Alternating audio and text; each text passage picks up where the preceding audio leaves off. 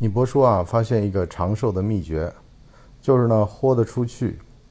比如说最近去世的老人家倪匡，他呢就公开的声称，他说呢他不想生活质量变差，而是呢希望啊到时间了就能走，只要不让生活质量变差就行了。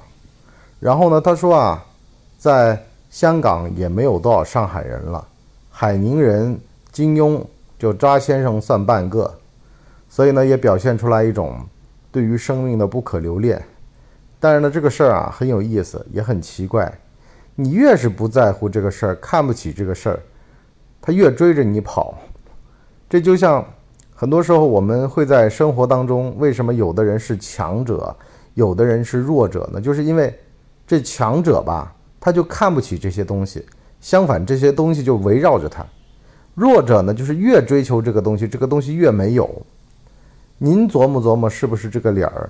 反正呢，你博叔经常会看到有这么一种思维，就是呢，越怕死的越早死。特别在战场上打仗的时候，那种将军啊，都是百战而不死，身上留着各种各样的枪眼和弹孔，疤叠着疤，痕叠着痕，但是没有关系，他命还长着呢。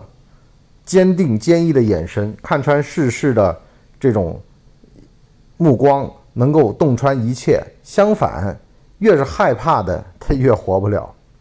在这儿呢，也跟各位讲啊，咱们的博文免费专辑呢，已经在我们的小店更新了，欢迎大家来订阅收听，每日一更，每天一集，都是免费的，就为了跟您聊聊天儿。